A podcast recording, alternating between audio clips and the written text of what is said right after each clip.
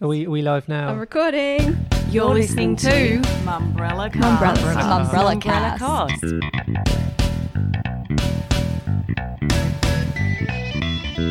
Cast. Welcome to the Mumbrella Cast, brought to you by Budget Direct. I'm Tim Burrows. And I'm Vivienne Kelly. Joining us to break down the week in media and marketing is Mumbrella's Hannah Blackiston, Hello. Brittany Rigby, Hi. and Zoe Wilkinson. Hello. Later, we'll be talking to Ten's Rod Prosser and Bev McGarvey about introducing a new look MasterChef, I suspect we had less anxiety than maybe we should have done because we'd seen it, but we still had a bit of anxiety. Ten's mysterious new channel, The world has moved to a place that music can be a strong vertical within a brand, but it has to have broad entertainment as well to service broad audiences. and reworking the 2020 schedule. So it's just about us maximising um, the audience and the momentum that we have to ensure that we do have great shows where we may have, you know, different shows than we planned. And later, I'll also be talking to broadcasters Matt Okine and Alex Dyson. But first, the week's topics BuzzFeed leaves Australia.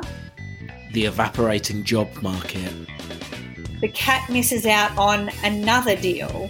and Qantas gets back to marketing.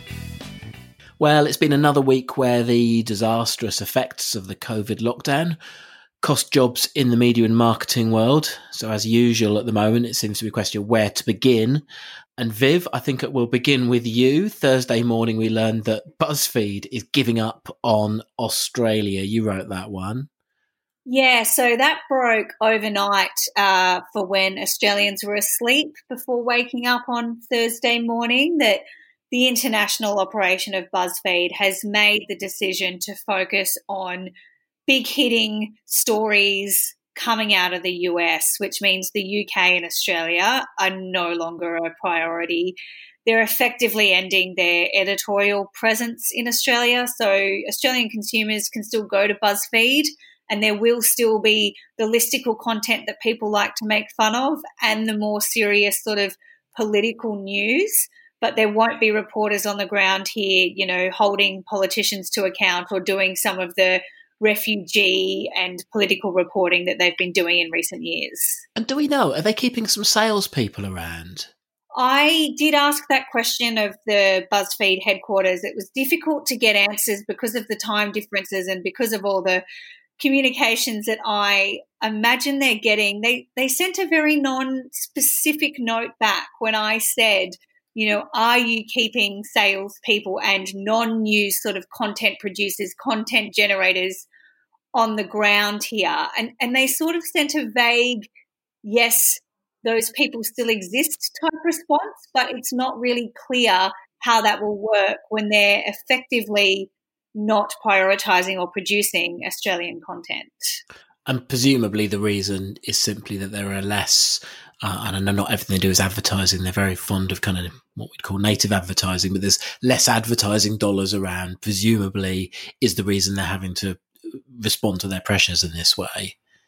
Yes. So, of course, they focused on, you know, the unprecedented uh, situation that we're in and said that the reason for effectively pulling out of Australia was economic and strategic so that they could focus on news that brings the big hits in the United States. So a lot of the release and, and communications about this was just focused on the US. They did kind of brush over the fact that they're effectively giving up on Australia and they really wouldn't be drawn much more on, on why that decision was made. But, you know, if you're pulling out of the country, obviously the economic justification for it being there isn't there anymore. Well, Hannah, this has been a bit of a staged retreat, really, hasn't it? Because I, I, I suppose it will be a little bit less than a decade since they arrived. Became quite a big operation for a while, and then they they they pulled back several months ago. So it's not the first time they've reduced the amount of resource uh, being invested in BuzzFeed here in Australia. Yeah, it was actually a year ago in January that they axed 15% of their staff. So their entire editorial or, you know, news covering team in this country was led up by Lane Sainty and only three other journalists. So it's not like they had a particularly big operation here at all, anyway. I think what we're seeing with BuzzFeed is what we see with quite a few of those kind of American based digital publishers. Obviously, Huffington Post had a really similar story in Australia, and they still haven't really quite decided what they're doing here. I think you know, on the face of it, we look like a really easy market to slide into and put up a couple of reporters here, but it's just not going to get the kind of coverage that you're going to get in the US. You're just not going to get those clicks. You're not going to get the same amount of ad dollars, especially if you've literally only got four reporters on the ground here. I think it's a real shame just because BuzzFeed has become so much more than you know those listicles that it launched as. Buzzfeed news now is a very well respected publication and i think they were doing some really important things here. I know they had kind of weirdly specific verticals that they were covering here but it was really important journalism and we've seen them break some massive stories just over the last year. So for them to completely shut up shop here is really disappointing because i'm not sure that we have anyone kind of doing it in exactly the same way that they were doing it Britt, you were nodding about that point that uh, BuzzFeed had actually started doing some quite important work. Yeah, I mean, you look at the the beats that each of those four journos was on, or three plus Lane, the editor, I should say, and you had, you know, one who was really specifically focused on refugee issues, who was, you know, holding the government to account over things happening on Nauru. You had Gina Rushton, who, you know, has become one of you know, the best journalists really in the country, I would argue, given her, you know, reproductive rights coverage and what are typically branded as women's issues, but are really important, you know, health and social and cultural issues as well. And then Cameron Wilson, I think, is the most recent journalist on their team. He hasn't been there as long, but he was particularly focused on tech and the internet. Um, and I think that's often a space that can be deemed frivolous or a bit dumb or like who cares about TikTok, but actually, you know, really matters. And so, you know, I think between the three of them, given that was only three of them, they covered a lot of ground. And, you know, Hannah mentioned stuff coming out of there that you know you know was really big and exclusive. Something that comes to mind for me was you know that Tracey Spicer story that we spoke about not too long ago that came out of BuzzFeed. So it's a huge loss I think and really you know a big shame for the local the local market. For readers who aren't familiar the Tracey Spicer one was the the ones where um I guess the complications of the local Me Too movement is perhaps a short way of putting it yeah, there were concerns about, you know, um, survivors' confidentiality and, you know, making sure that when you're hearing stories that are, you know, Me Too focused, that you're protecting those sources and and how you can owe a duty of care to them, but also not overwhelm yourself if you're asking, you know, for people to submit those sorts of stories, but not necessarily having the resources to adequately back it up and it was BuzzFeed that raised those questions. Um, mm. Viv, I suppose it almost feels like now we're going to have to have a standard question, whether a whenever, and it might be a little while before it happens again, a big US or US based brand launches in Australia. And I think of also, as, as, as well as the, the examples mentioned, uh, Pandora, the streaming service, all of these people come along, they make this huge noise about, you know, it's a, it's an English speaking market. It's just the same. Um, feels like we're going to have to always start asking the question, are you committed for the long term? Yeah, we, we, can ask, but I don't know that we'll uncover anything particularly truthful or interesting in that when BuzzFeed made the last round of redundancies that Hannah spoke about before back in 2019, they were asked the question and, and they said, you know, we are investing in Australia long term. Now, of course, in BuzzFeed's defense, they could not have predicted uh, COVID 19 or coronavirus. And if they could have, you know, they probably should have warned everybody. But, you know, they say these things. They say, of course, they're committed. They say, of course, they're here for the long term and we're all in this together. But when push comes to shove, those statements can change, those sentiments can change, and those realities can change. So, no one's going to be up front and say, look, Tim, look, Viv, no, we're not committed. We're pretty flaky and we're going to get out of here the second we can. But I, I don't think it's a great time for, for a publisher to be launching, is what I'd say. Well, speaking of not a great time, um, as we've observed, listings on the Mumbrella jobs board have pretty much vanished since the crisis began. You know, each each morning as we're preparing our our daily newsletter, we we include a count of how many jobs of the day, and you know, I can remember days when when when it was in the triple digits. It was you know hundred or hundred plus new jobs. The the number has been zero quite often recently. Um, we've got some more data this week from Seek, Viv. Yeah, so when I started at Mumbrella at the tail end of 2016, you know, we often wouldn't include the job number teaser in the email subject line if it was below 100 because we didn't think that was sufficient to get people to click through to open the newsletter if there were only 26 jobs going. These days, you know, we're singing in excitement if there's nine new jobs listed in a 24 hour period. And Seek seems to be confirming that sort of anecdotal evidence that we at Mumbrella have.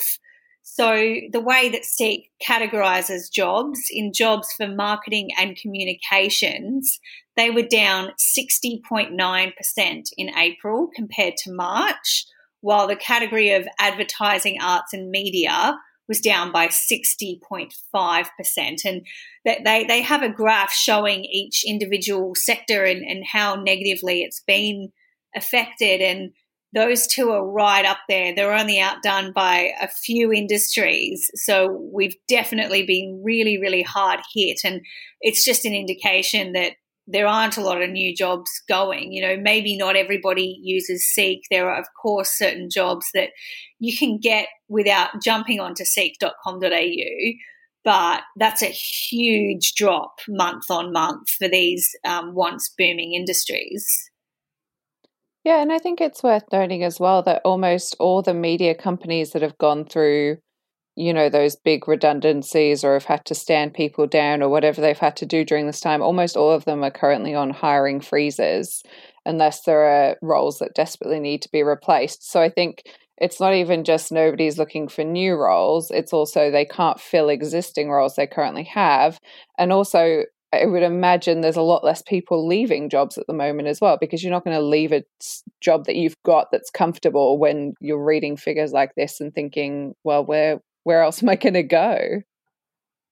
And while we are on the topic of the lockdown, um, Brittany, um, you uh, wrote a feature this week which offered an interesting insight into um, how you run a big agency from home. You were talking to OMD's boss, Amy Buchanan. I, I particularly enjoyed the picture of her grandly walking out the front door each way before each day, saying goodbye to her child before then sneaking back in. Yeah, I loved that too. Her little girl doesn't quite understand that she's working if she's at home. And so she's been going into the garage, then waiting for the nanny to kind of occupy the kid, and then sneaking back in and running upstairs to her actual home office. Um, yeah, I really enjoyed my chat with Amy. I've had three chats now, so that's the first piece that's gone up. But I chatted to Carat's Sue Squillace last week, and I've just just before this podcast, chatted to UM's Fiona Johnston. Not meaning to necessarily chat to all women, but it is interesting in that I realized during my chat with Fiona, oh, the three people I've spoken to are women. And it's very interesting how those chats kind of made me feel and how they're thinking about their agencies and their people during this time. And there's, I think, the common thread, a real sense of care and not to say that, you know, they don't care about their people or their clients or their product at the best of times. That is literally their job. But there's just, I don't know, something really genuinely nice to hear people, you know, talking about their employees and hoping that they're okay and noting that, you know, while they may be in a more comfortable position in terms of housing and financial status and the people they have around them, there are people who are quite literally isolated, living by themselves or living in a share house and don't have, you know, contact throughout the day. Um, something that Amy said, which I thought was, you know, really interesting, is when she was communicating with her leadership team about how to go about communicating to then the wider team, she was like, don't forget that this might be the only call of the day that some of these people get. And you can't take that responsibility lightly. You know, we have a responsibility to make sure that people are safe, but also that they're actually okay. You know, safety means mental safety as well. So, yeah, they've been really lovely conversations, and um, and I'm grateful that you know Amy and the others have taken the time to do so because it is a time where it feels like everyone is you know kind of floating through the ether of uncertainty, but also having like more to do than ever. Next, News Corp says no to the cat.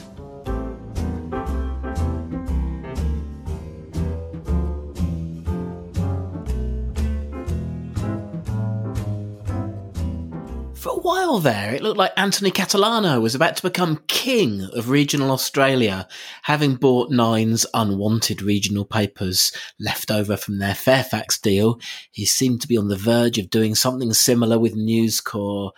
Um, but Hannah, then it all sort of seemed to just trip up on the finish line. What went down?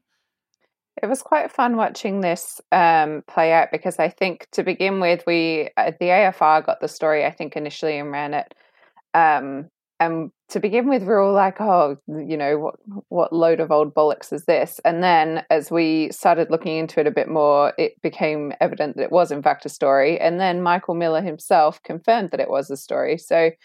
Um, to begin with, it was, um, yeah, as you said, ACM boss Anthony Catalano was looking at to snap up News Corp's uh, portfolio of over 100 community and regional newspapers. I believe one of the key sticking points, however, in the deal was of those 100 papers which fall under, you know, outside of News Corp's um, metro titles, which ones he would actually get it's quite interesting if you look at it. ACM's stronghold very much in New South Wales and Victoria, whereas News Corp's regional titles have got are really big in the Queensland market. So it would have kind of allowed him to expand what he's got very neatly. Also worth noting in there, some of the uh, community titles, including the Wentworth Courier and the North Shore Times, are massive in terms of the real estate real estate advertising and have got big deals with realestate.com.au, which is obviously News Corp owned. So again, although Anthony Catalano has said to us in the past and probably will do again in the future that he is not aiming for Domain 2.0, they would have really helped him on his push forward in that space too. However, a couple of days later, or it might even have been the next day, this week has been quite a blur. Uh, News Corp came out with an internal email, which was then forwarded on to the press, which said that Michael Miller had just said that the conversations which were held with the most logical acquirer did not result in a transaction. It wasn't clear what the issue was, although I believe it might have been related to those titles as we discussed before. But in place of that, we got instead a restructure, which kind of saw a lot of people take on a lot more responsibility and a bit of a reshuffle around um, those regional titles. So it seems now News Corp is pretty focused on keeping those titles and that the cat has been firmly shoved outside and do we think we'll see some of them close as a result, or at least their print editions? Well, we've already seen uh, News Corp shut 60 titles, or at least their print editions, for you know, however long as the coronavirus epidemic causes a problem there. So we have seen that happen. And I suspect, as we have thought previously, that maybe it'll be a lot harder to come back from that and it's a lot easier once you've already started closing titles, even if you are saying it's temporary, to then just leave them closed. So I wouldn't be surprised if unfortunately we do see that. But ACM has done that too. They've obviously paused a lot of their printing, they've closed some of their printing presses. So it's hard to tell what it's going to look like outside of this. And I do wonder whether we're going to get a better result now than we would have done if ACM had bought those titles and then maybe had an excuse to close more. But, you know, without a crystal ball, it's quite hard to predict where this is going to go. Well, Viv, you know the cat a little bit. When he says he's not interested in Domain 2.0, I assume what he really means is he's really interested in Domain 2.0, but he can't say. Are you trying to get me to say on the record in audio form that the cat is a liar? Because you will not put me into doing that, Tim what I would say is is Anthony Catalano always has bigger plans. You know, he's not a small deals guy. He doesn't do things by halves. he wouldn't be interested in being a small bit player. He's an entrepreneur who can identify, and I, I hate to use these business buzzwords, but he can identify synergies and he can see how things can be rolled up and feed into each other. When I spoke to him quite a while ago now, you know, when he left Domain and then started pursuing other interests in media agencies, which were heavily focused on property clients, he flagged that he'd always thought it was a good idea to have media and real estate and the agencies that buy the ads, you know, all rolled up together so that it becomes a sort of self feeding beast. And I, he, he's had success there before. So I, I'm not sure why he wouldn't want to do it again. But I think this is a very different market now in 2020 with coronavirus and with regional media under pressure more so than ever before, and the real estate market under more pressure than it's been in ages, and real estate listings under pressure. And it's sort of a perfect storm of everything that the cat is interested in business wise is under pressure at the moment. So any grand plans he had for notdomain.com.au might be somewhat delayed.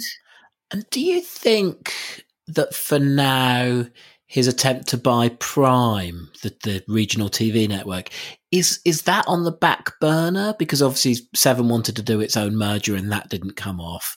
So it feels like someone's got to end up owning Prime, and we don't know quite where yet. I feel like in 2020, anything and everything can be put on the back burner. You know, the CEO of Seven West Media, James Warburton, months ago was talking about the deal with Prime that he wanted to do as if it was basically already done.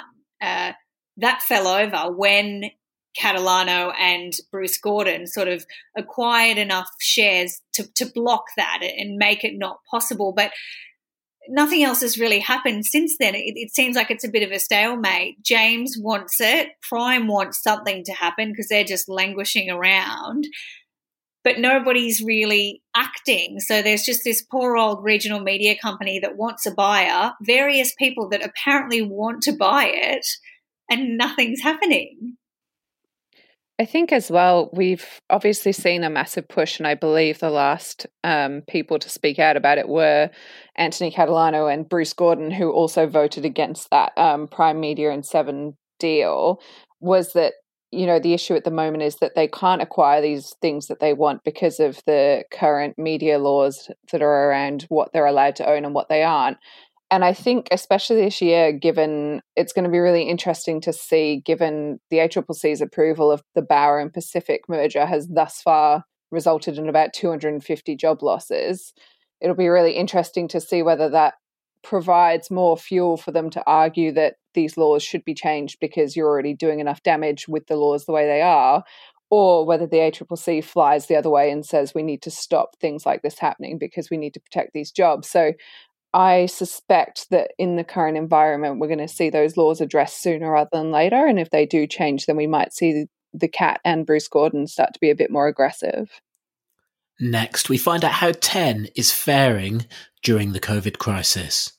And have you checked out Mumbrella's agency report card yet? Exclusive to Mumbrella Pro, it's an in depth analysis of the 25 most talked about creative agencies in Australia, with two new reports being dropped every week.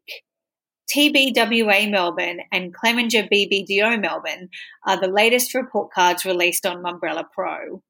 Other agency report cards already released include The Monkeys, Thinkerbell, CHE Proximity, and DDB Sydney. To see how the expert industry panel scored them all, take the free trial today. Go to mumbrella.com.au slash pro for more information.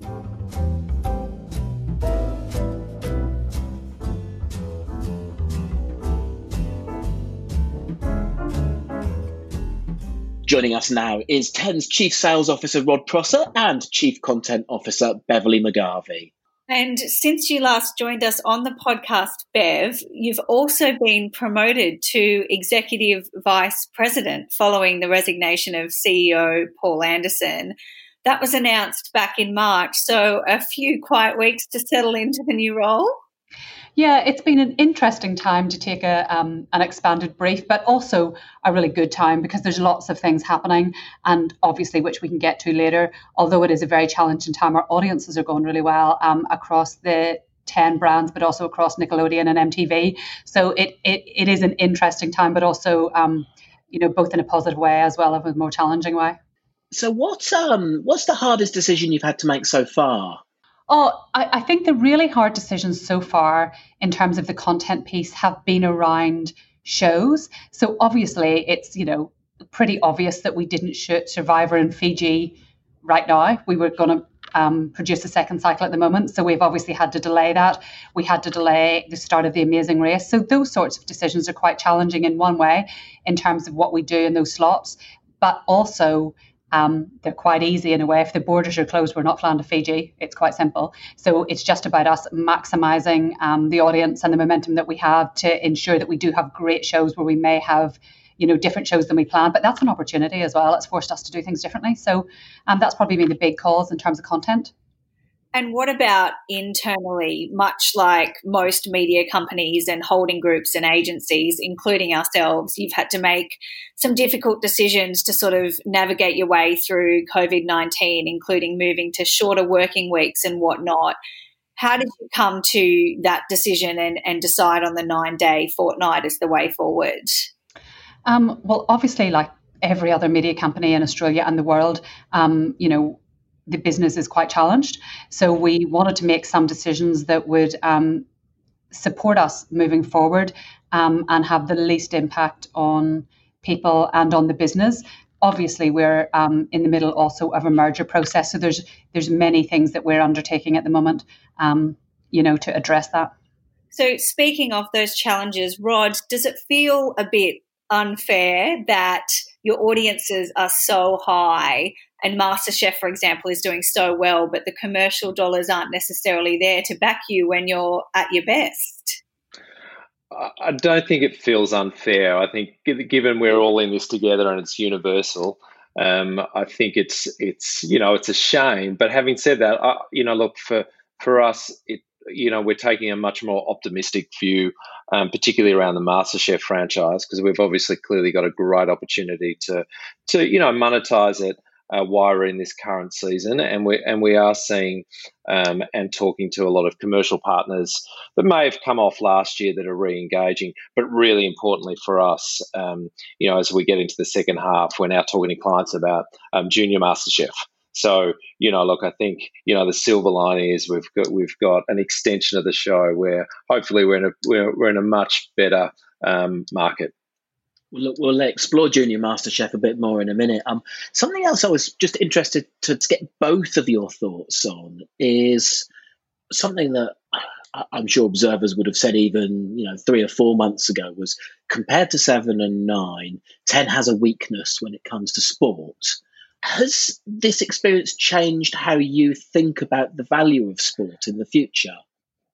Um, I would say we don't perceive ourselves to have a weakness when it comes to sport. We have a content strategy that is not so heavily reliant on sport. And um, I think, as we, I know we say this all the time, but as we've demonstrated with I'm a Celebrity for the last two years now, we have demonstrated that we can put up an entertainment schedule uh, against a strong sports schedule and come out doing incredibly well, if not in some cases winning. So I think we would say that our strategy is slightly different. We, you know, we have the F1, we have the Melbourne Cup, so we do make strategic investment in premium sport where it makes sense for us. Um, although at this point, obviously, the others have had more changes in their sports schedule, and we haven't had those changes. So at this point, it has probably have been more to our advantage in terms of our audience in the short term. Is that fair, Rod? Yeah, and certainly from a certainly from a commercial point of view, there's no question sport sport holds um, value and holds its place. Um, Beverley's point around um, I'm a celebrity is spot on, and and and truthfully for us, we've now seen seven months of uh, revenue share growth, uh, including um, including last month, and significant growth. And I think that's with or without sport. So, you know, I, I'm a firm believer that you know sport has a place in a schedule, but I just I'd question you know, brands and clients over indexing and getting caught up in allocating too much share just to be a part of a sporting code.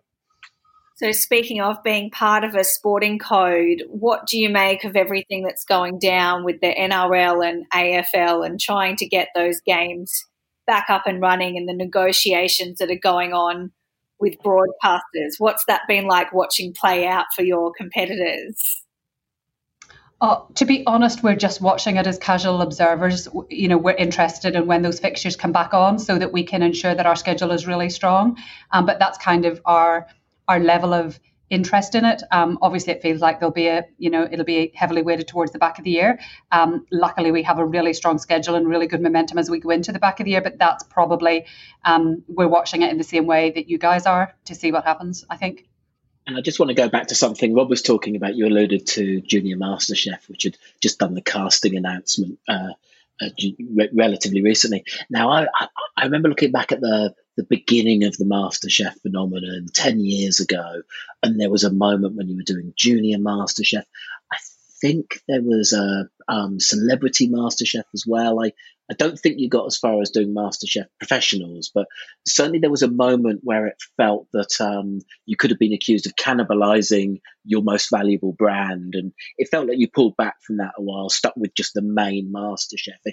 Is there a risk that you do cannibalize your incredibly valuable MasterChef franchise by having this second one and going back to Junior MasterChef? Do you think? I think I think that's a really interesting question. Um, we ha- this is our twelfth season of MasterChef. We have had five spin-off seasons. We haven't had a spin-off season for a very long time. We have had two cycles of junior, two all stars, and one professionals. And though they were quite some time ago, um, I absolutely share. Um, your sentiment that you have to protect the mothership, and we absolutely will. Junior MasterChef at the end of the year is a short event season, and also you kind of have to judge these things tonally. We've been talking about doing junior really for a couple of years now, and the conversation has really heated up in the last year. And where we find ourselves now is in a moment in time where people are embracing more than ever family content, and MasterChef is much loved, and people are really engaged in it. So I don't think that having a short run at the back of this year in a year where people are really loving family shows, they're loving cooking shows, they're loving MasterChef, that this is not the right year to do it. We think this is absolutely the right year to do it. Does it mean that we will continue to do cycles of spin offs? Absolutely not. We will continue to protect the mothership. But I also think you have to be able to be flexible in your opinion when the environment changes. And we're in an environmentally different position than we were a year ago. So I suspect that this will be a spin off that we do, and then we won't do spin offs again for a while until something changes again or there's an opportunity that avails itself.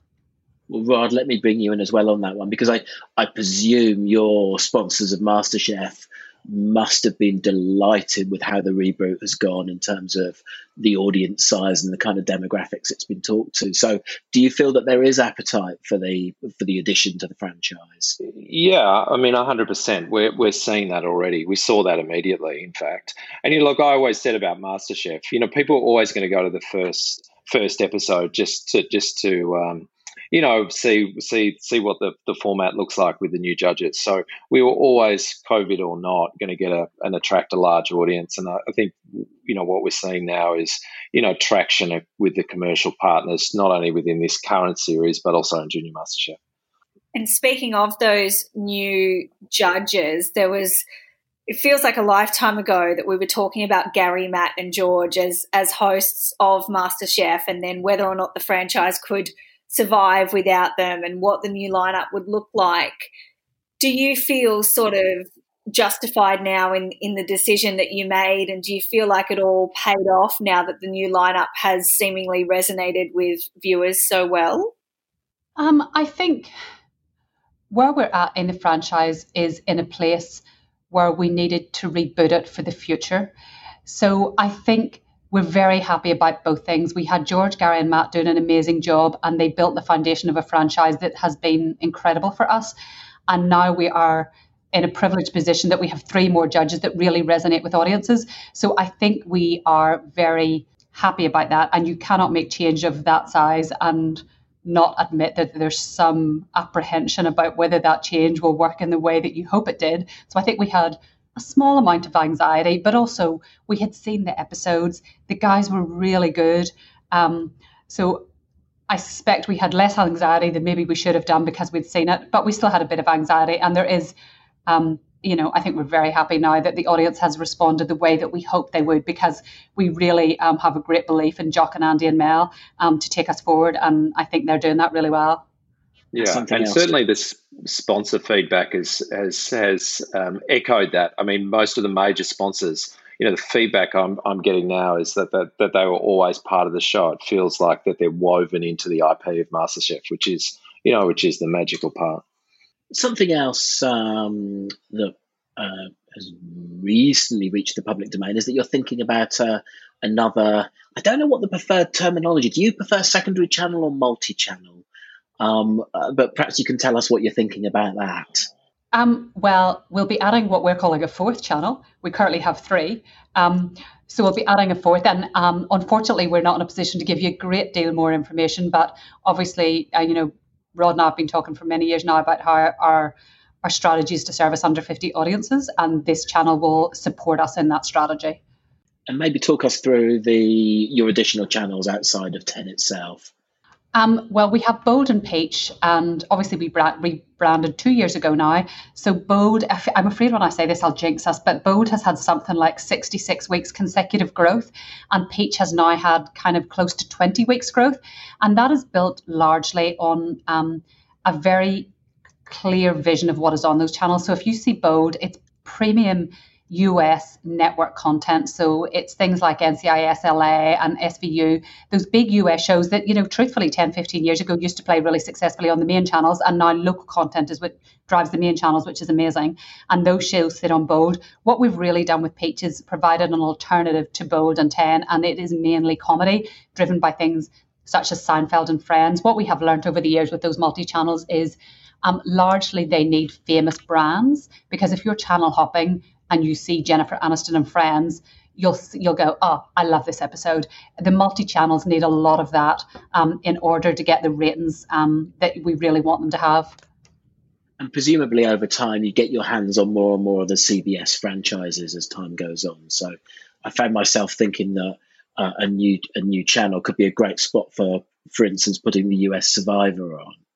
Uh, yeah, yes, uh, we certainly have great access to the CBS content, and obviously now all the um, Viacom brands. There are certain deals that preclude um, all of those arrangements, and a US Survivor actually sits with Nine at the moment because that is a, a legacy deal from when Nine had the CBS output deal, um, probably 13, 14 years ago now. And some of those series are run of series. So you'll notice that we have SVU. And since we have SVU, I think that NBC Universal deal moved about three or four times. But some of those legacy arrangements still have a long tail impact even now. So would you uh, w- would you like to swap SVU for Survivor then? Um, well, we're very happy to have our local survivor, and the US series is amazing. Um, uh, but SVU is excellent. It's such a strong performer. It's like 20 something seasons now. So SVU is one of those shows that's like a really reliable multi channel performer. So I think um, it's good to be happy with what you've got sometimes.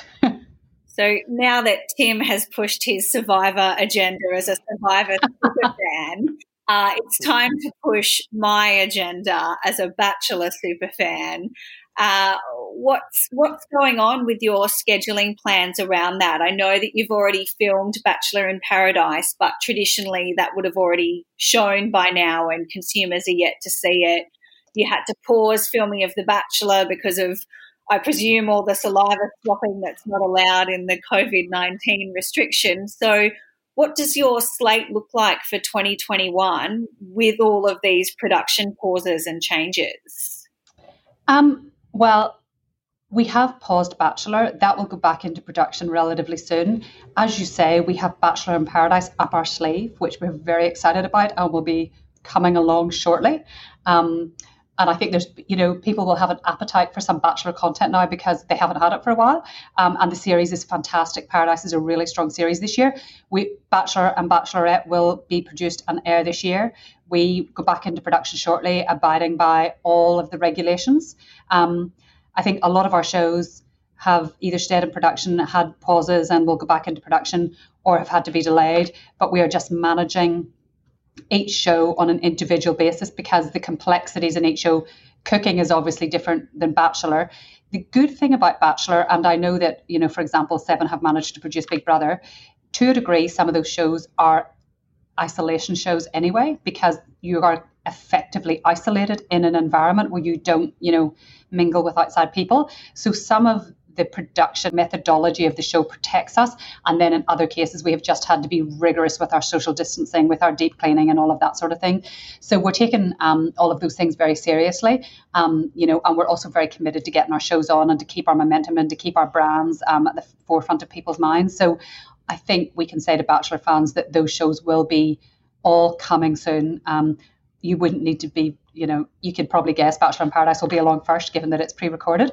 Um, so that will be first, and then the others will roll out in the normal sequence. Another uh, recent development is for people who aren't have, aren't following too closely in the US. Uh, uh, Viacom and CBS have come closer together as one family, which effectively puts MTV into uh, into your world. Uh, and we've now seen uh, the MTV channels um, really take the, I guess, all of the dominant spots now when it comes to the music channels on Foxtel. Um, maybe start with you, Rod. Um, how are you talking to the market about the opportunity with with those kind of really famous music channels? Yeah, it's a really good question. Look, the first the first part really of the uh, integration, particularly here um, in Australia, was really bringing the sales teams together, and obviously that that meant a parting of ways with Foxtel Media.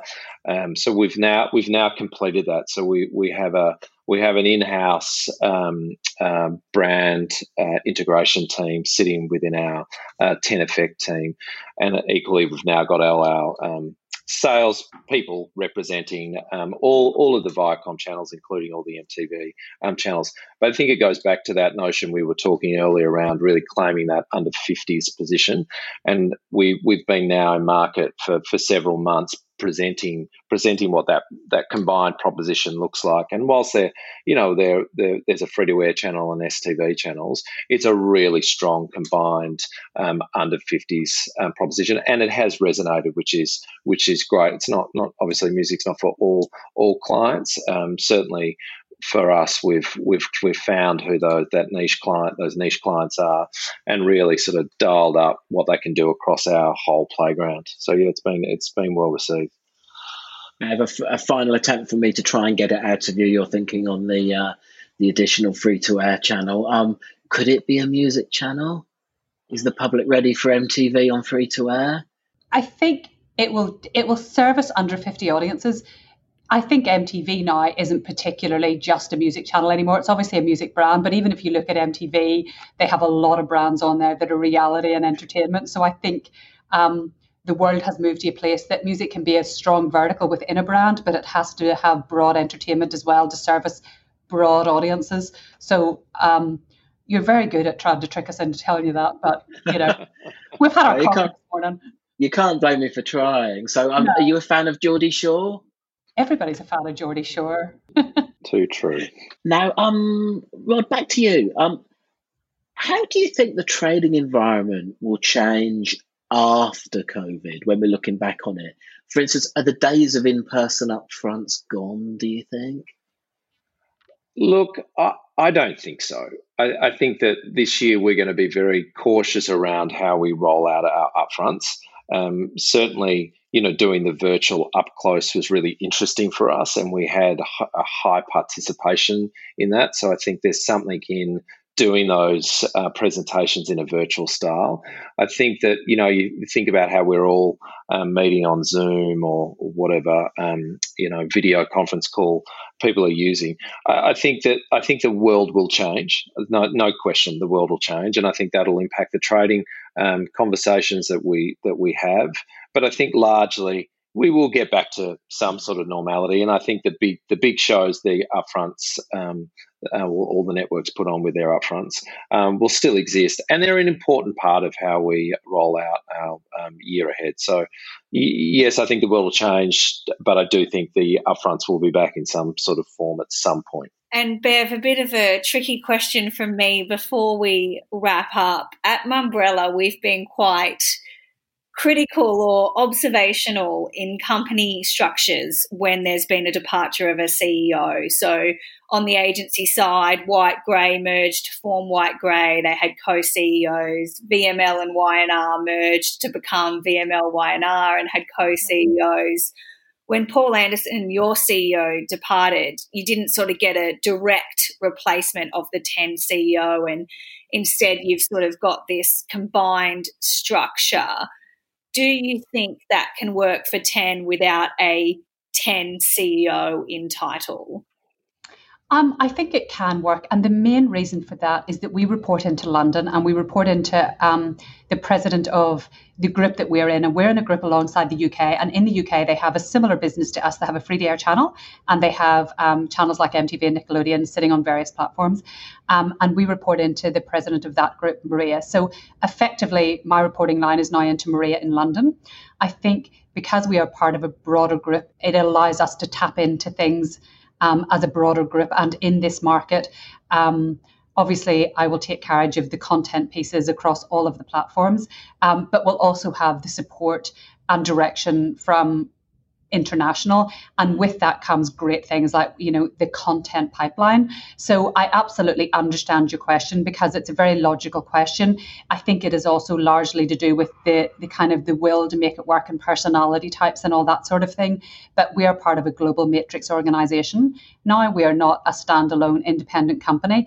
And i think we're very appreciative of that because it's a very challenging world. So to be part of a big global company that sends so much money on content globally i think you know both Rod and I are really excited by that. And with that comes some change. And I think if you work in media at the moment and you're not up for change, you're probably in the wrong business. Evan, Rod, thanks very much for your time. Thank, Thank you. you. Next, goodbye to Alan Jones.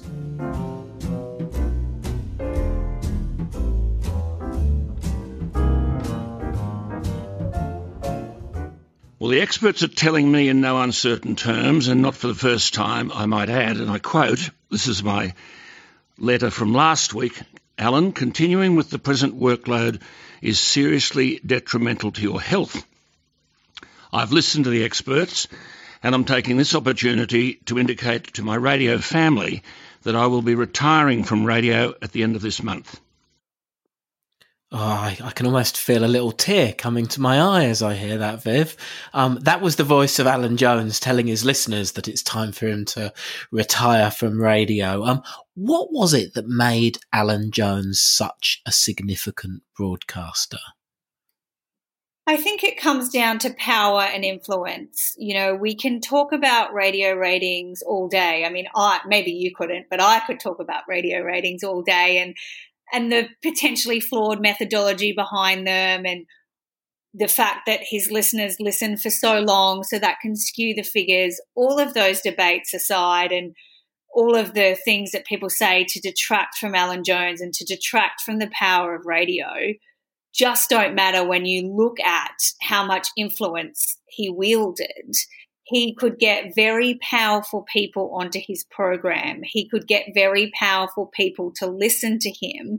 So even if that influence was not as justified as some people thought it should be, and even if that influence was disproportionate to his actual audience size or the influence of his audience, the fact is he had it. Politicians take him seriously. Politicians do get agitated by him and lobbied by him. And he could make things happen and he could be quite an intimidating and formidable broadcaster and, and force behind the scenes. So you just can't deny that he was just, you know, an angry old man on radio. He was much, much more than that because of the power and because of the influence. And the the stats kind of prove it. Um, ratings month after month, year after year his breakfast show was number one in Sydney. And then, of course, he began to get a national voice as well, certainly broadcasting into Brisbane too. Yeah, I mean, he's he's got a decades long career. He's been behind the microphone for over 30 years and he topped Sydney Breakfast for hundreds of surveys in a row. He was definitely the top of the pile, which, you know, only further helped the power and influence factor no one really came close in terms of that longevity. You know, speaking to the head of Nine Radio, Tom Malone, he he said that you know, in terms of that longevity and in terms of that career and in terms of maintaining that position at the top, nobody in Australian media comes close. Uh, perhaps because not that many people stick around for that many decades. So other people just haven't had the chance. A lot of people by Alan Jones's age would already have retired, but he was still really, in terms of ratings, at the top of his game. But Britt, there was a challenge because, of course, normally ratings equal advertising revenue, but being so polarizing, that Alan Jones also became a figure that that united various campaign groups, including um, the group that described themselves as Mad Witches. Uh, Sleeping Giants was another one on on on, on social media. Um, do you see that sort of uh, collective voice as actually having had a factor in the in the decision or on the commercial pressures that 2GB found itself under? Oh, absolutely. I mean, as Viv said, in terms of ratings, extremely powerful. And, you know, for a long time, those ratings equaled advertising dollars. I, I mean, I think I read in the Sydney Morning Herald that for a long time, you know, he was reeling in $12 million of advertising revenue a year. Last year, when his comments about Jacinda Ardern and Scott Morrison shoving a sock down her throat went to air and the advertising boycott followed from that, that figure dropped 50% apparently to 6 million.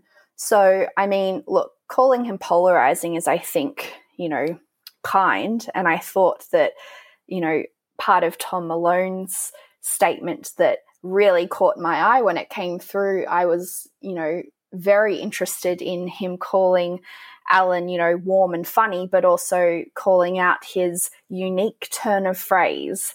And I think that's incredibly euphemistic f- about comments that, you know, are really damaging and, you know, kind of painted him as a bit of a dinosaur, really. And while, you know, that may have you know, not resulted in the advertising backlash that it did 10 years ago, even, or 20, or, you know, longer. We're now at a point where advertisers do want to be, you know, associated with, and they love using this buzzword, brand safe content. And Alan Jones just wasn't that anymore. So, yeah, it's an interesting question as to whether or not he was pushed, whether or not it all really is just medical advice and nothing more. But Hugh Mark, CEO of Nine, was very clear himself that, you know, it did have a big impact. Well, Hannah, let me bring you in on that um, that last point because um, it was very much presented to the listeners that this was Jones' decision based on his own health issues. It's not that long since he signed a new contract. Uh, what do we think? Did he jump or was he pushed? Yeah, he's halfway through the t- the two year contract he signed for $8 million. Um, there's a very interesting piece that ran in Crikey earlier this week, written by Stephen Brook, which suggests that he was pushed. Um, and the point Brook makes is that Tom Malone has really been working to make Nine Radio a more, as Britt said, brand safe environment. You know, he's brought in a lot more women than Macquarie Media used to historically have. He's brought in a lot more, he's kind of listening to audiences in terms of bringing in local people. He's gotten rid of uh, some of the people who were a little bit more contentious, perhaps. Let's just stick on the jumped or pushed question because I know that um, what is seems to be a settled fact is that it followed a conversation between Tom Malone and um, uh, Alan Jones at Jones's house, and then the decision followed. But the question is whether um, Jones gave Tom Malone the information or whether Tom Malone told him what the world was thinking. Um, and I think News Corp titles suggested it was the latter. But of course, um, you know, one of the questions would be, if so, why why why would Nine do that so so quickly after signing a contract?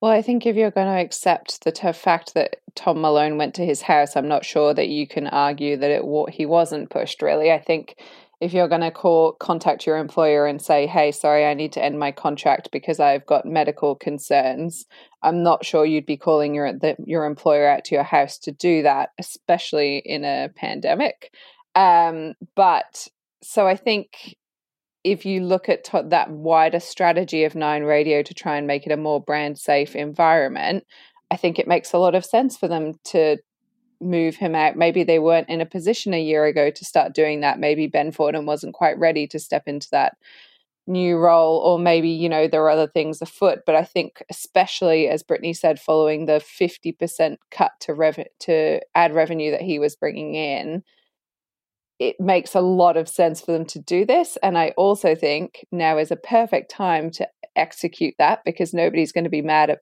somebody exiting the business at this point because of medical issues again during a pandemic. So I think everything's aligned and they've found a really great time to get rid of somebody. And I also think we're going to start seeing a lot more media companies being a lot safer with their talent going forward because I think the days of, you know, massive six, seven, eight figure defamation payouts may be behind us.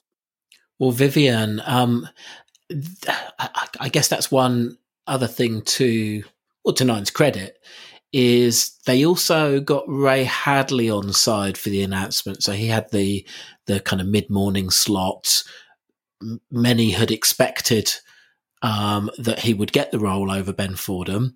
At the very least, many expected that he would want the role. Um, he said very nice things that morning, both about the audience he would inherit each day from Alan Jones, but also um, the support he intended to give to Ben Fordham, who I guess going for somebody um, uh, you know younger than both of them represents generational change for the for the station. What what did Tom Malone say about that? Well, that generational change thing is really interesting because Ray Hadley himself came out and said he was comfortable with the decision uh, not to be taking over breakfast. So he said, I don't think it would have been the right decision to give a 65 year old the breakfast shift.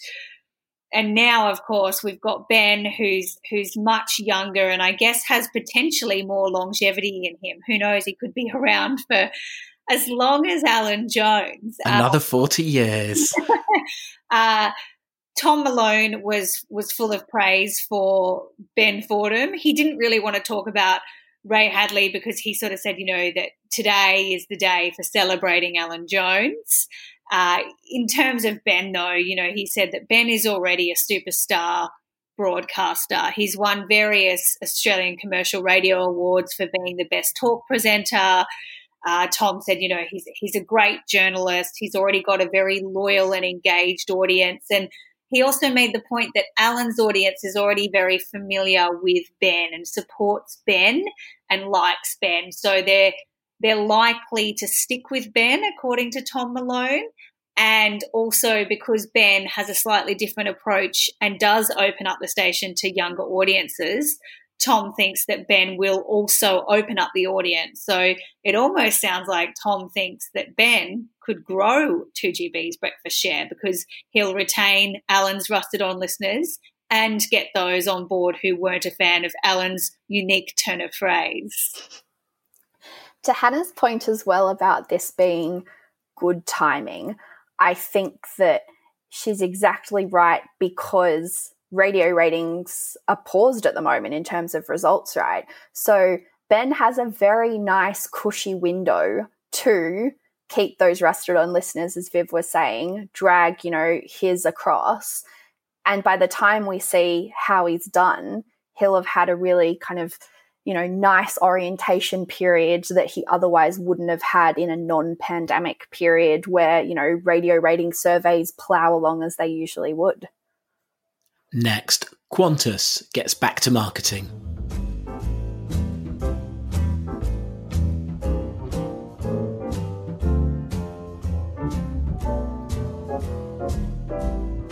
We now turn to the week in advertising. Zoe, let's start with Qantas. What have they been up to?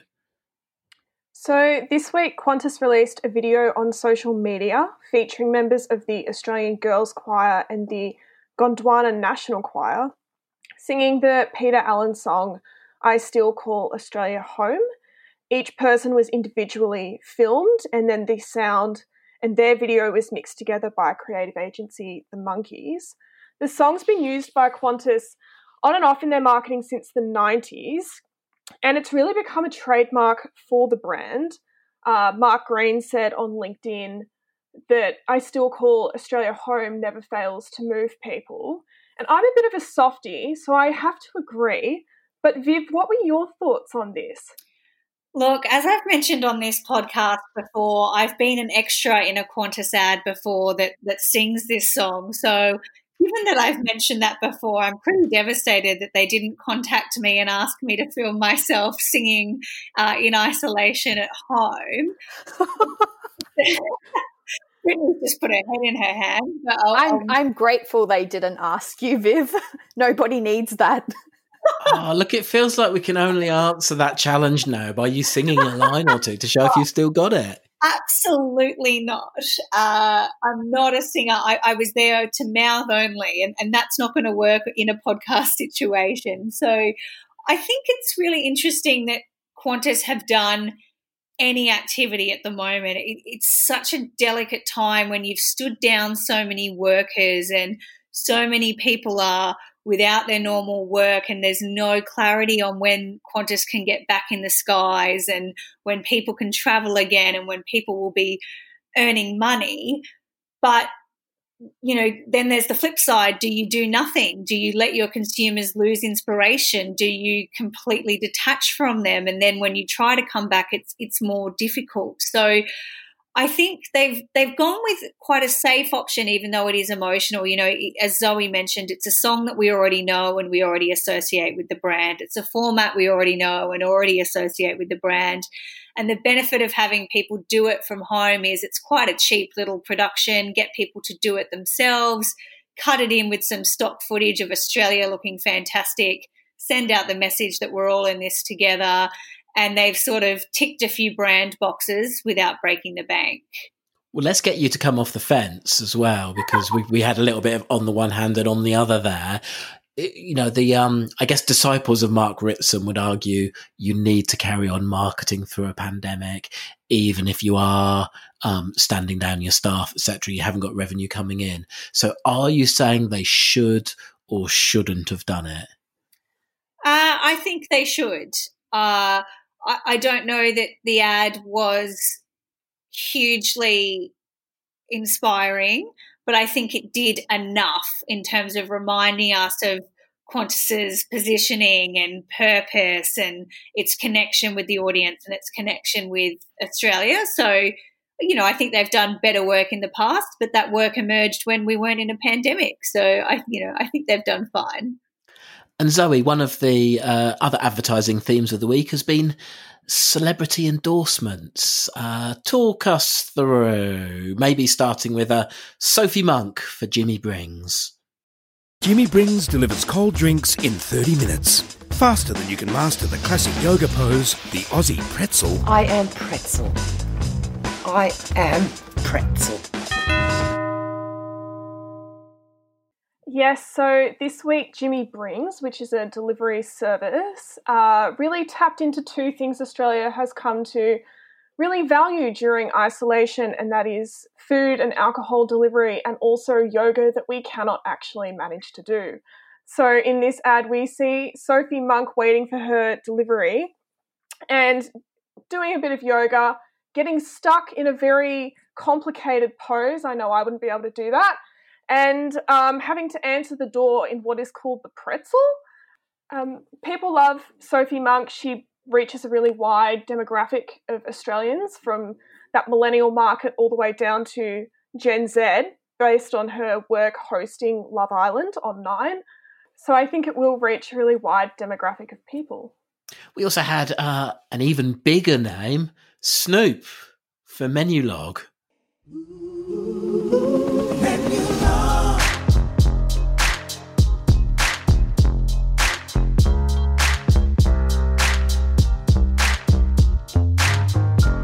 It was a great track. You know, it had its run. It, it, did a great job, but it needed to upgrade. That's why they brought me in to, you know, put some spice on it. This is Random That Works.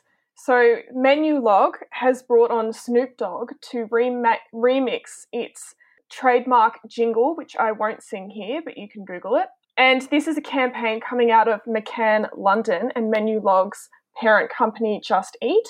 It's launching in seven markets and will be adapted to each market it plays in. And so in Australia, we got a teaser for what will be a wider campaign launching in June, and I'm really looking forward to it. And uh, more locally, BWS has perhaps gone slightly more towards the bargain bin end of the endorsement scale compared to Snoop with uh, Celeste Barber.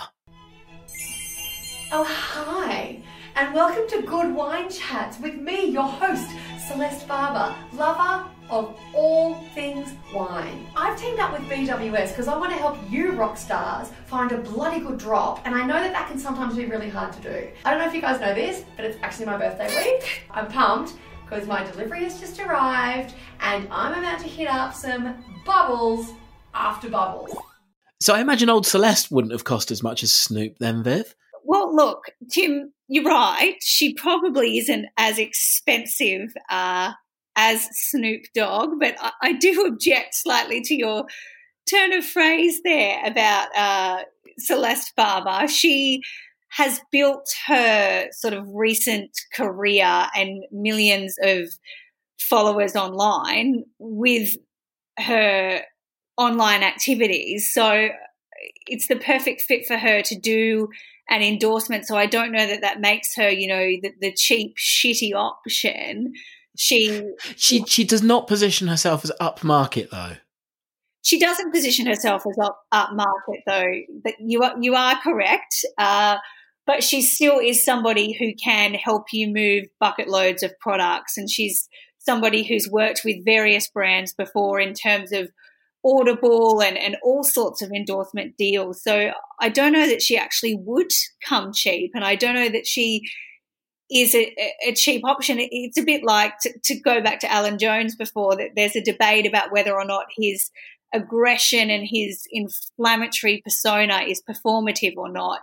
I would suggest that in a way, Celeste's deliberate positioning uh, of not being high end is performative and is part of what brands buy and is part of what she sells. So I, that's the basis on which, sure, she's no Snoop Doggy Dogg, but that doesn't mean that you, know, you find her in the bargain bin. So, Zoe, is your boss Vivienne correct?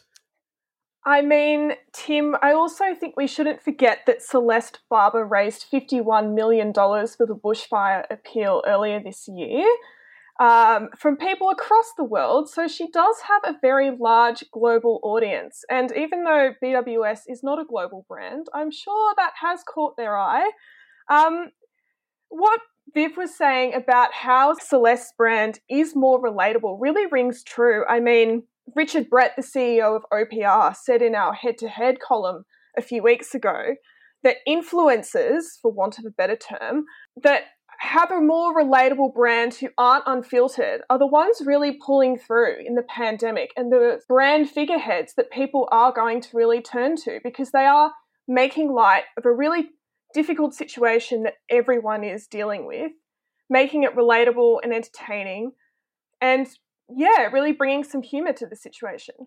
And Viv, I must confess, I was I was trying to find a phrase when I was writing the script to to to link it back to cheapness and bottle shops, and I actually googled what are unlabeled wine bottles called, which was of course clean skins, but that sounded confusing, so I left that out of the script. I, feel like you're you're trying to draw a link there that I might know what cheap bottles of wine are called and how they're how they're categorized, Tim. Uh, but look, I, I, think that my my knowledge of terrible wine aside, I think we've done a, a good job of, of wrapping up the sort of Celeste Barber endorsement deal and and I think the play between Sophie Monk and Celeste Barber is really interesting because they do have quite a similar shtick in that they do that whole, you know, I'm relatable, I'm a bit dorky, I make mistakes, I get stuck in yoga poses, I love a wine, you can have a wine just like me. So it's interesting that two quite different brands in terms of Jimmy Brings being a disruptor and BWS being a more traditional retail outlet both going down that female influencer, relatable, let's have a wine, let's treat ourselves type path. Next, Viv talks to broadcasters Matt Okine and Alex Dyson about their latest project.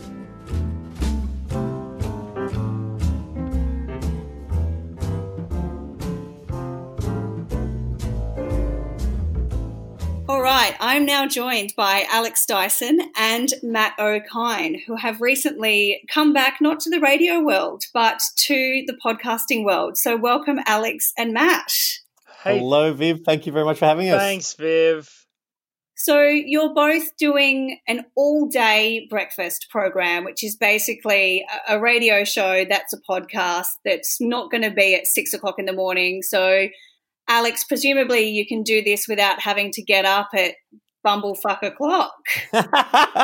That's how it was pitched to us, actually. You're absolutely right. Um, that was in the the the, uh, uh, front page document. No, yeah, it's um, it's been good being able to yeah mold this show so that it retains the feel of a breakfast radio show. I mean, that's where we first met and worked together, and so we was definitely taking that, but yeah, taking it to the on-demand thing because um, I think yeah, particularly you know the way television is is going towards streaming services. I think um, audio. There's no reason why that shouldn't uh, be able to as well. But yeah, we'd been sort of looking at getting back into radio again or getting back and working together again. But this this sort of idea of a daily podcast which sort of had the the elements that um, yeah the fun elements of a breakfast show, but the uh, also the timing that you referred to as well was uh, yeah seemed just like a really really good idea, and so we jumped at it, and we've been working all around at it, and, and we're we're here. It's it's here all day breakfast. Yeah, see, Alex Dyson doesn't have a one year old like me uh, who still manages to wake me up at bumblefuck o'clock. so I have not escaped any of the of this uh, the bad alarm clock. Trust me. I was up at 5 a.m. this morning, um, attending to her for no reason. There didn't seem to be any reason why she was up. She just wanted to be up. So, so when she's Matt, up, we're all up. Matt, you're doing breakfast radio hours, but without breakfast radio pay. Yeah, so exactly. In fact, um, this particular breakfast radio job seems to suck all of my money. Gone. Uh, so it's a pretty dodgy deal, to be honest. I'm going to have to talk to my manager about this one. And look, one of the tenets of breakfast radio is audience participation and audience interaction. So how how will that work with a podcast? Have you just had to let that dream go, or will you still connect to your loyal listeners? No, we we we knew that going in would be a tough one, and so we did what um, any new radio show would do. And in order for people to get in touch with us, we made our website Chris Hemsworth's Instagram post from the 10th of March, uh, the picture of him holding a koala.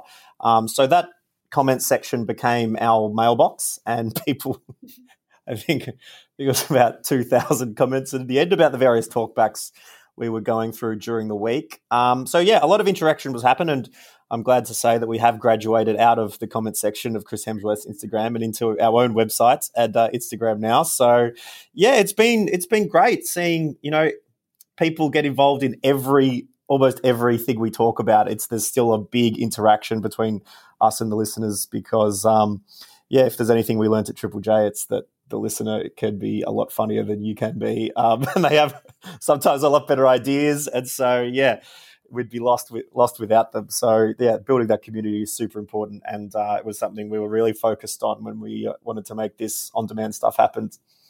Matt, you don't have to deal with traditional radio ratings anymore, and whether you've fallen or gained zero point four points. So, how do you measure success as an all-day breakfast podcast?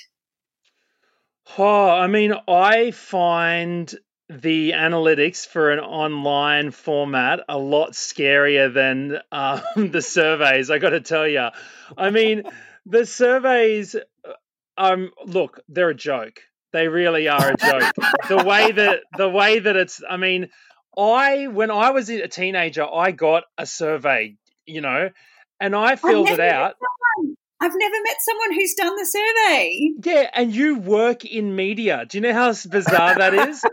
Do you understand how strange it is that we're all basing uh, our careers and lives and our programs on these invisible things where barely anyone even gets them. So, And when know, they do, it's shading in little 15 minute increments of when they think they were listening to a station during a month. Yeah, I mean, I was like I was scribbling in, you know, the results from my survey. I was a 17 year old kid. I didn't care. I didn't know that some some person in sales was going to lose their job over my, you know, over my survey. I was just scratching in little dots on a page.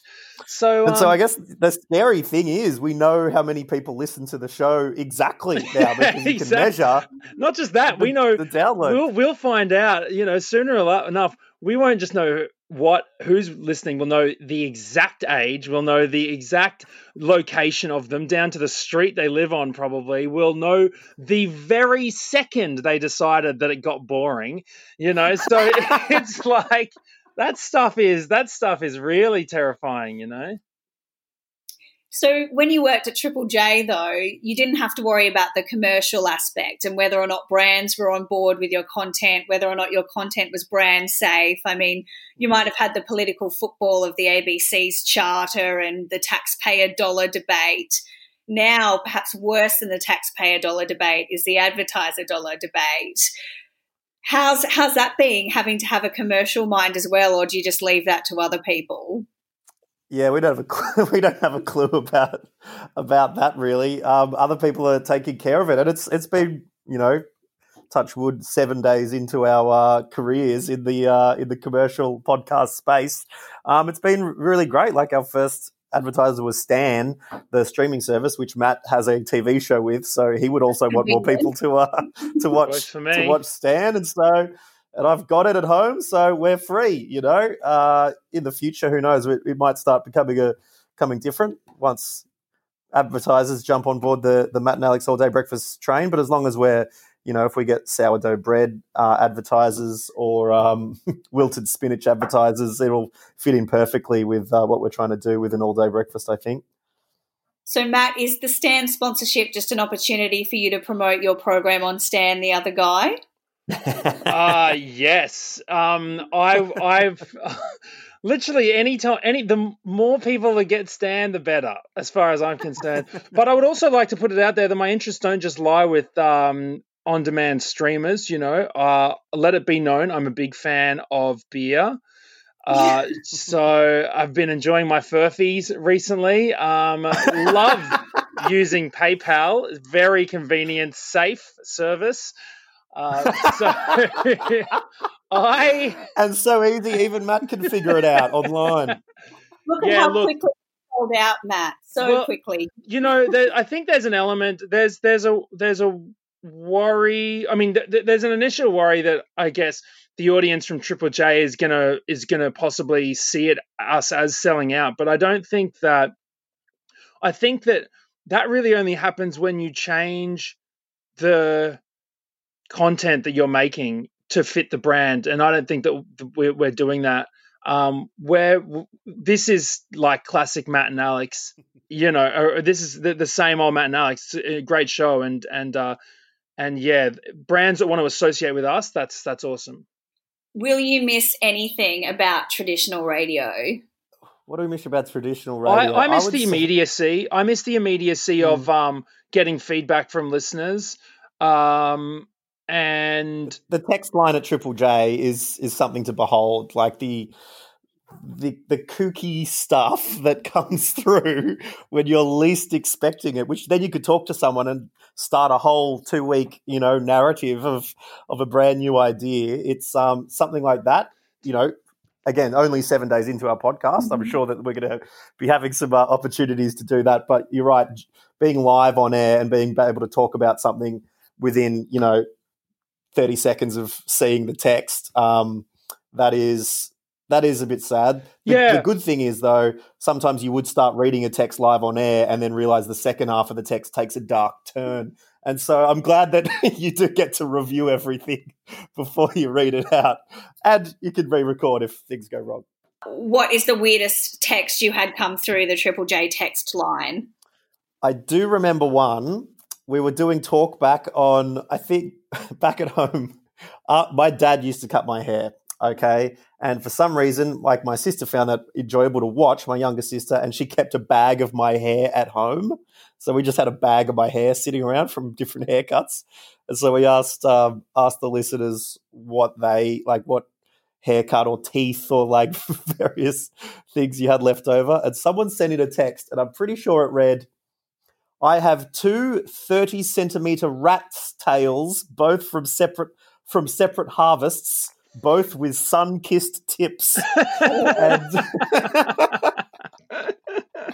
this guy had grown two rat's tails, chopped them off at separate times, and they were kept, I guess, I think probably in a gold case at home. Um, but yeah, the term sun kissed tips is quite hard, hard but so enjoyable to say. So I've always remembered that text from the Do you know Triple what, J text line. Viv? I feel like um, I will. I think I'm. I I kind of miss the haters. You know, I kind of miss them. Wow, yeah. because you know, I'm. I'm. The more I'm realizing, the more I mean, like haters. Haters are just like it, it, it's it shows a real sign of kind of growth, and it also means you're being put in front of an audience that doesn't necessarily want to, or doesn't hasn't sought out to find you. Um, Yeah, and people and can like Triple J because there's no ads, and they hate the fact that there's people doing talk back on Triple J because it should be about the music man. Yeah, and but I mean that the, all those haters are like you know you end up winning them over, you know, because because you're there every day and they start to get to know you, and then then so they they gradually sort of appreciate what you do, and and then they become your friends. I mean, I remember at Triple J, I had I I remember them clearly, dudes who told me to f off on my first week. The same dudes, I will remember their little avatars on Twitter, you know, etched into my mind. uh, That that on our final week were like, "Gonna miss you so much," you know, and it's like you hated me three years ago. So um, there is an element of when you're building your own audience from the ground up, you certainly miss out on that conversion. Oh, don't don't worry. I mean, it is true. You obviously the people now coming on to all day breakfast will are hopefully fans of our past work or are listening because they find our current work, you know, enjoyable in whether it's funny or informative or or both potentially. But uh, the good news is, Matt, that I did see on uh, our podcast uh, site on the Apple Podcast, we did get a one star review. So you're happy to know the haters are still coming over. Someone said it. I'm trying to look it up. I Well, don't but- get it. Hey, do you want One me to star. go leave all sorts of negative comments on your Instagram and on your Twitter about how much you suck? Like, if that's what you need to thrive Oh. and grow, I'll, I'll do Yeah, it. say it again, Viv. It makes me feel warm inside. Worst podcast ever. Like, yeah.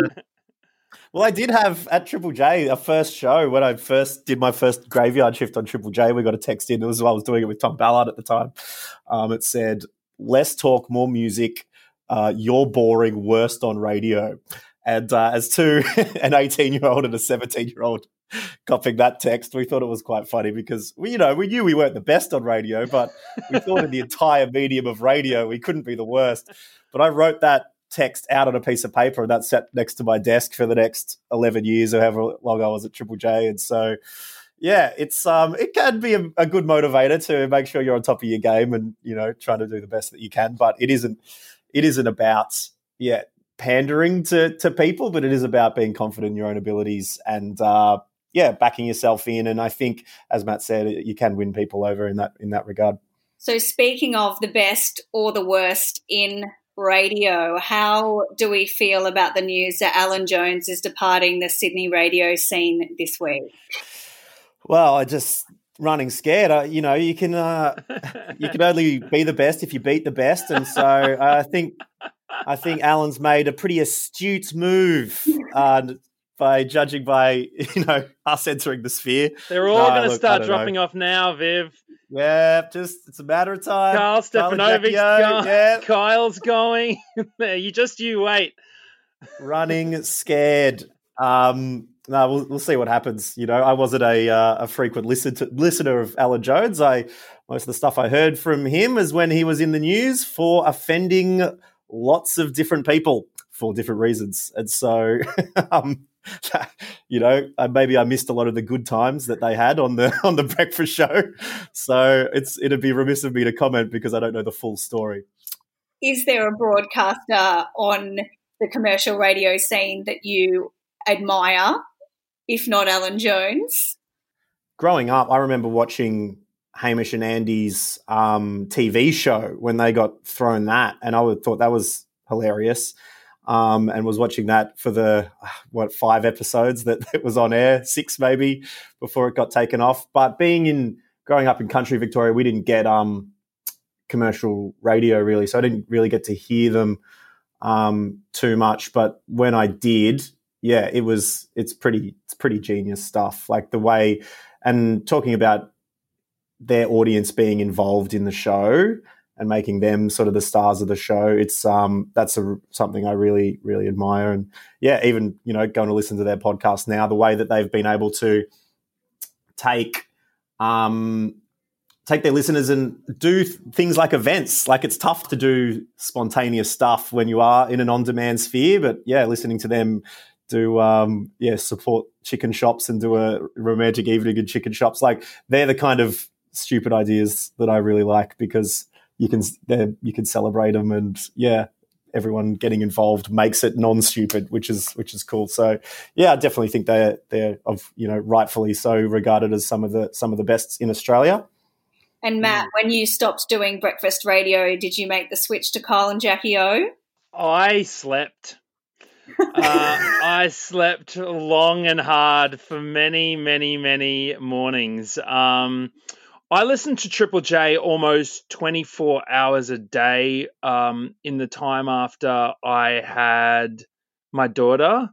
Um, we spend, you know, all day together, and she, and so, yeah, we would just, I just have the radio on and music playing. So, uh, that's kind of what my listening habits have been. I really like what Sally and Erica are doing um, in the mornings. I think they're awesome, and it's really I'm really proud of being able to say that Alex and I kind of got them on Triple J for the first times as uh, you know guests on our shows, and, and to see them then take the take the helm has been awesome. Well, so, it was nice because we supported them for the first time uh, at a gig. Um, Code of Conduct, their hip hop project, was playing, and um, they put Matt's yeah, um, hip hop right. project Boilermakers on as their support at Laundry Bar in Melbourne, and I was the DJ. Yep. And so, yeah, they supported us just like we supported them. Um, it's a very symbiotic relationship. So, look, one final question from me. How would you pitch uh, the all day breakfast program to somebody who's not familiar with your radio work, doesn't know your background? Like, why should they tune in? What's on offer? Was that a point at me, Matt? Okay. Yes, it was. You're better at selling the radio thing. If this is a TV pitch, I'd have it. But uh Yeah. Well, I think for one, you know, when it comes to hand signals, we're the best in the game. You know, we're able to tell who's talking first, you know, who's throwing to the other person. If you've got something to say, put your hand up. So, I mean, the conversation just flows so naturally. That's what I'd um I'd say is one of the great things. But also, yeah, it's we're, I think we're able to we jump around topics. We're able to talk to people about the um, the little things and minutiae of life that, yeah, I think people appreciate because, yeah, you you can celebrate things like our one of our first talk talkback topics came out when a listener discovered on a photo I'd reposted from another listener that in the background there was a jar of jalapeno juice with a straw in it, and she was like, "Does she? This girl just drink jalapeno juice? What's the story here?" So we started to talk back. What's what's your juice? Um, your secondary juice, um, and it's people just really got on board because everyone's had a little a little sip of the tuna brine, or everyone's had a little, you know, a little uh, yeah moment with that, and yeah, it can.